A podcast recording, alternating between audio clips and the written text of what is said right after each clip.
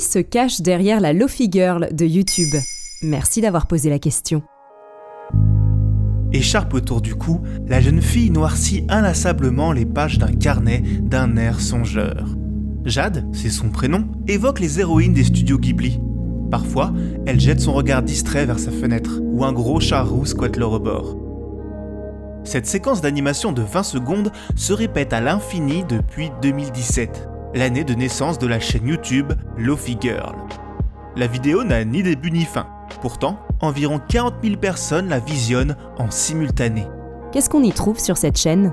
Le détail le plus important de cette courte vidéo n'est pas ce qu'il se passe à l'image, mais bien la musique que l'on entend. Car, détail important, Jade porte sur ses oreilles un gros casque diffusant des beats lofi. Ces morceaux sont des dérivés d'instru hip-hop appelé boom bap, souvent basés sur des samples de soul ou de jazz, un genre iconisé dans les 90s par des producteurs comme DJ Premier ou G Dilla, sans doute deux des beatmakers les plus influents de leur époque.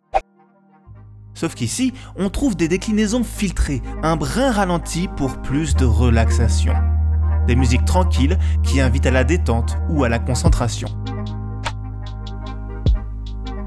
La playlist de la Lofi Girl est donc devenue la compagne des personnes désirant une ambiance sonore enveloppante mais qui ne vient jamais perturber leur concentration. Parfait pour les étudiants ou les télétravailleurs. Qui se cache derrière cette chaîne YouTube? Un label de musique Lofi français. Raison pour laquelle on perçoit les pentes de la croix rousse lyonnaise derrière la fenêtre du personnage. Ce label se sert de cette vidéo pour proposer une sélection de titres, la plupart issus de leur catalogue. La chaîne, créée par un certain Dimitri, existe en vérité depuis 2015 sous le nom Child Cow. Mais elle a été renommée Lofi Girl devant le succès du personnage créé par le jeune artiste Juan Pablo Machado.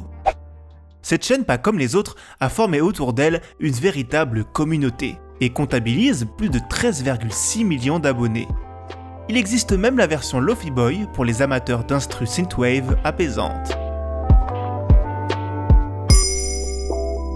Maintenant, vous savez, un épisode écrit et réalisé par Jonathan Oppard. Ce podcast est disponible sur toutes les plateformes audio. Et si cet épisode vous a plu, n'hésitez pas à laisser des commentaires ou des étoiles sur vos applis de podcast préférés.